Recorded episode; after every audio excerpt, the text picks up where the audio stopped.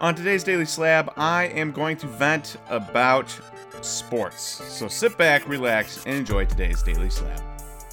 Welcome, everyone, to the Daily Slab. I am Nate, and what's happening today is that Wisconsin sports is such a disappointment that I am wearing a Kraken shirt uh, because it was a bad day for Wisconsin sports yesterday, and I am frustrated.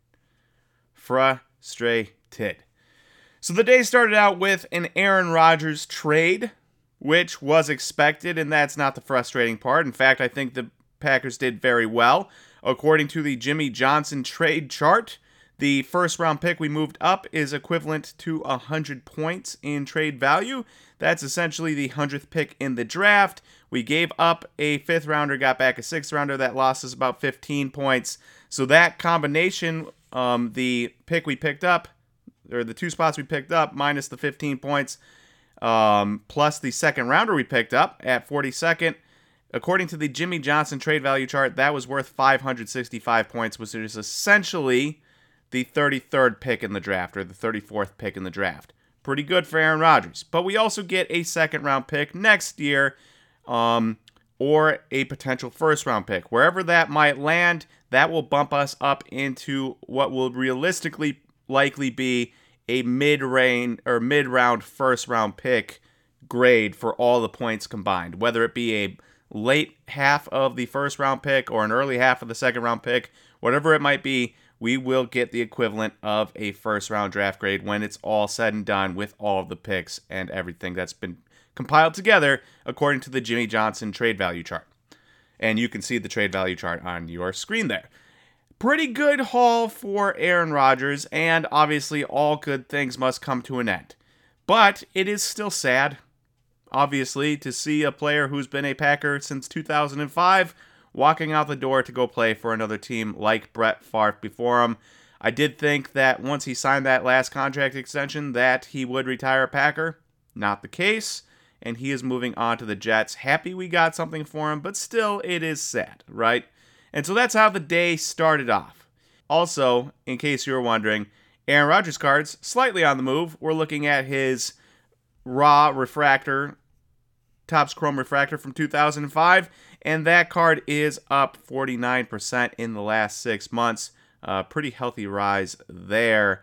Take that for what you will. It is up 49% with the news of the new signing or the new trade. So then you move on to the Brewers, right? And we're playing the lowly 7 and 13 Tigers. The Tigers who are last place in the MLB in runs scored per game. The Tigers who are fourth to last in run differential. The Tigers who are 22nd in runs given up per game at 4.71 runs per game given up.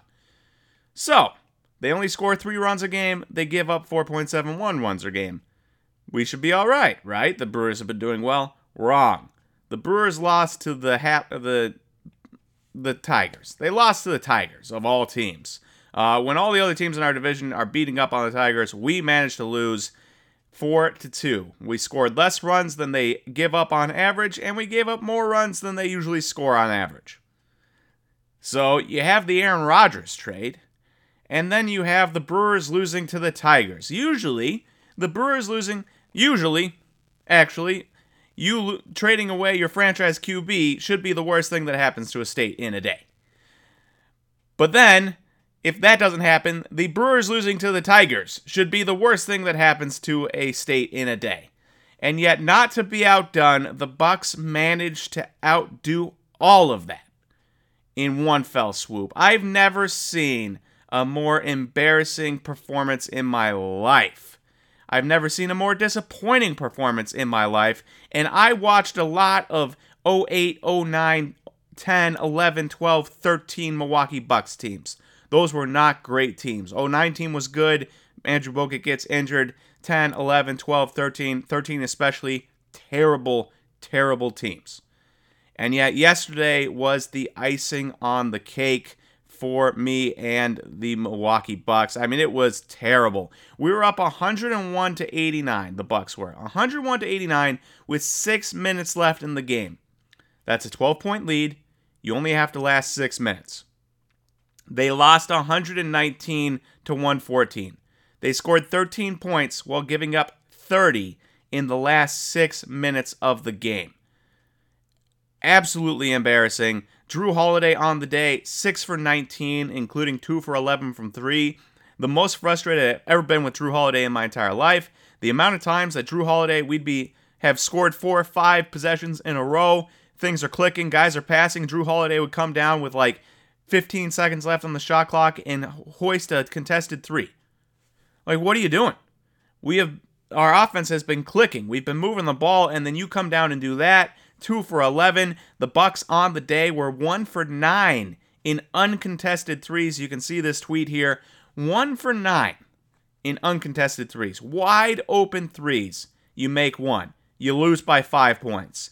Likelihood is if you make another, you don't have to have as many fouls down the stretch. You probably don't even lose by two points. If you made it, you might even won. If you made one more wide open three. And it came from guys like Pat Connaughton and Grayson Allen and Brook Lopez, guys that usually make those, missing the wide open attempts. Super frustrating. Khris Middleton, we spoke about him. He was 4 for 12. He shot 33% from the field. And this and the reason I bring up Jrue Holiday and Khris Middleton is because this was the biggest Bucks game of the year for them. This was a make or break. You either go down 3-1 or you tie it up 2-2 you get have to get a game in Miami no matter what if you want to win this series because you lost one at home. So you have to win this game. And what did they do? They shot 6 for 19 and 4 for 12 from the field between the two of them. Absolutely atrocious. And the the decision making on Jrue Holiday's part also atrocious. And then you fast forward and and Bobby Portis scored five points on the game. The bench scored 16 total. Bobby Portis at one point passed up. This is like a six man of the year type guy, passing up a wide open three point attempt uh, for a guy who can make threes. He just passed it right up. And then I think those extra passes turned into a turnover. We missed bunnies at the hoop. Giannis missed layups. Brook missed little bunnies. Uh, I think Pat Connaughton missed a bunny at one point. It was terrible. Now, Giannis did play well. He had 26 points, 10 rebounds, 13 assists on 54% shooting. Not much more I can ask from Giannis than that, coming off of an injury in which he missed two games because of a bad back hip area. Like, he did as well as you could have asked. Uh, he played amazingly. And yet, the rest of the Bucks, not Brook, but the rest of the Bucks outside of Brook and Giannis, failed the team miserably yesterday. And it's made even worse by the fact that Jimmy Butler had a 56 point game. Jimmy Butler was fourth all time in points scored in a NBA playoff game yesterday. He had 56 points, 9 rebounds, 2 assists, uh, while only taking 28 shots, 19 for 28. It was an incredible, incredible game. The Bucks lost by 5 when a guy did that. That was a winnable winnable game, a must win game. I don't think you're winning three in a row after that letdown. So it was a must win game. And in the biggest game of the year against a guy that just couldn't miss, he was prime MJ essentially. The amount of contested mid range jumpers that he was just not just nailing, but swishing. Just swish, swish, swish. Not hitting off the rim and falling in, right? Beautiful shots and then Khris Middleton and Jrue Holiday making a ton of money combined in the biggest game of the year in a must win situation, they fell flat on their faces. While Jimmy Butler, in a huge situation, willed, single handedly, willed his team to victory over a team that has the best player in the in the game, the better point guard, the better third star, the better fourth star, the more height, the more athleticism, and yet, it was the Heat that went up 3 1 instead of the series being tied 2 2. And that was because of Jimmy Butler. And Jimmy Butler was incredible, don't get me wrong. His PSA 10 base card, you can see it here, that has skyrocketed in the last month. We're talking 80% increase on this card in the last month. And you can see the last couple sales on the 24th and 25th, even higher than that it was an amazing, amazing game from Jimmy Butler. No taking anything away from him because it was one of the best single performances I've seen from a player in a playoff game in my entire life. It was like right up there with Giannis's 50 point game in the finals. That's how impressive Jimmy Butler was in this game. And yet, they only won by five. And they won by five because of guys like Jrue Holiday and Khris Middleton Khris not taking enough shots, only 12 shots. Jrue taking too many shots at 19 when he couldn't make them. Super frustrating. So so upset with the Bucks. You watch the entire year, and yeah, I get it. Giannis missed a lot of game one, and he missed the last two games. If he doesn't miss those games, it's or the rest of game one or game three, it's probably a different story. But it happens. But he was back for game four. He played well in game four, and the rest of the team was an absolute failure outside of Brook Lopez.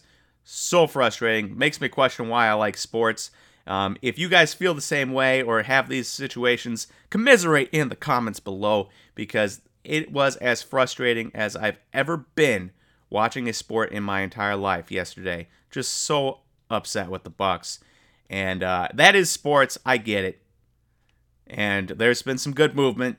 You know, Aaron Rodgers cards up because of the movement. Jimmy Butler cards up because of uh, what he did. But man, it was a tough day yesterday. Super frustrated. And uh, we're to wash our hands of that day and we're to move on to bigger and better things in the next couple daily slabs. Just had to get that off my chest. All right, thank you everyone for watching today's Daily Slab. If you like this video, please click that like button.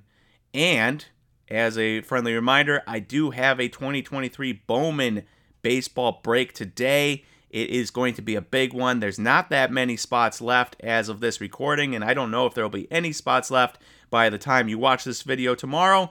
But if there are, we are on Whatnot at 1 p.m. Pacific time, 4 p.m. Eastern time um, with Bowman Baseball. We've got some boxes and we've got three case breaks. Should be a great time. So hope to see you there for that. But otherwise, please like this video subscribe if you haven't subscribed, and I will talk to you guys tomorrow for the next Daily Slab. See everyone.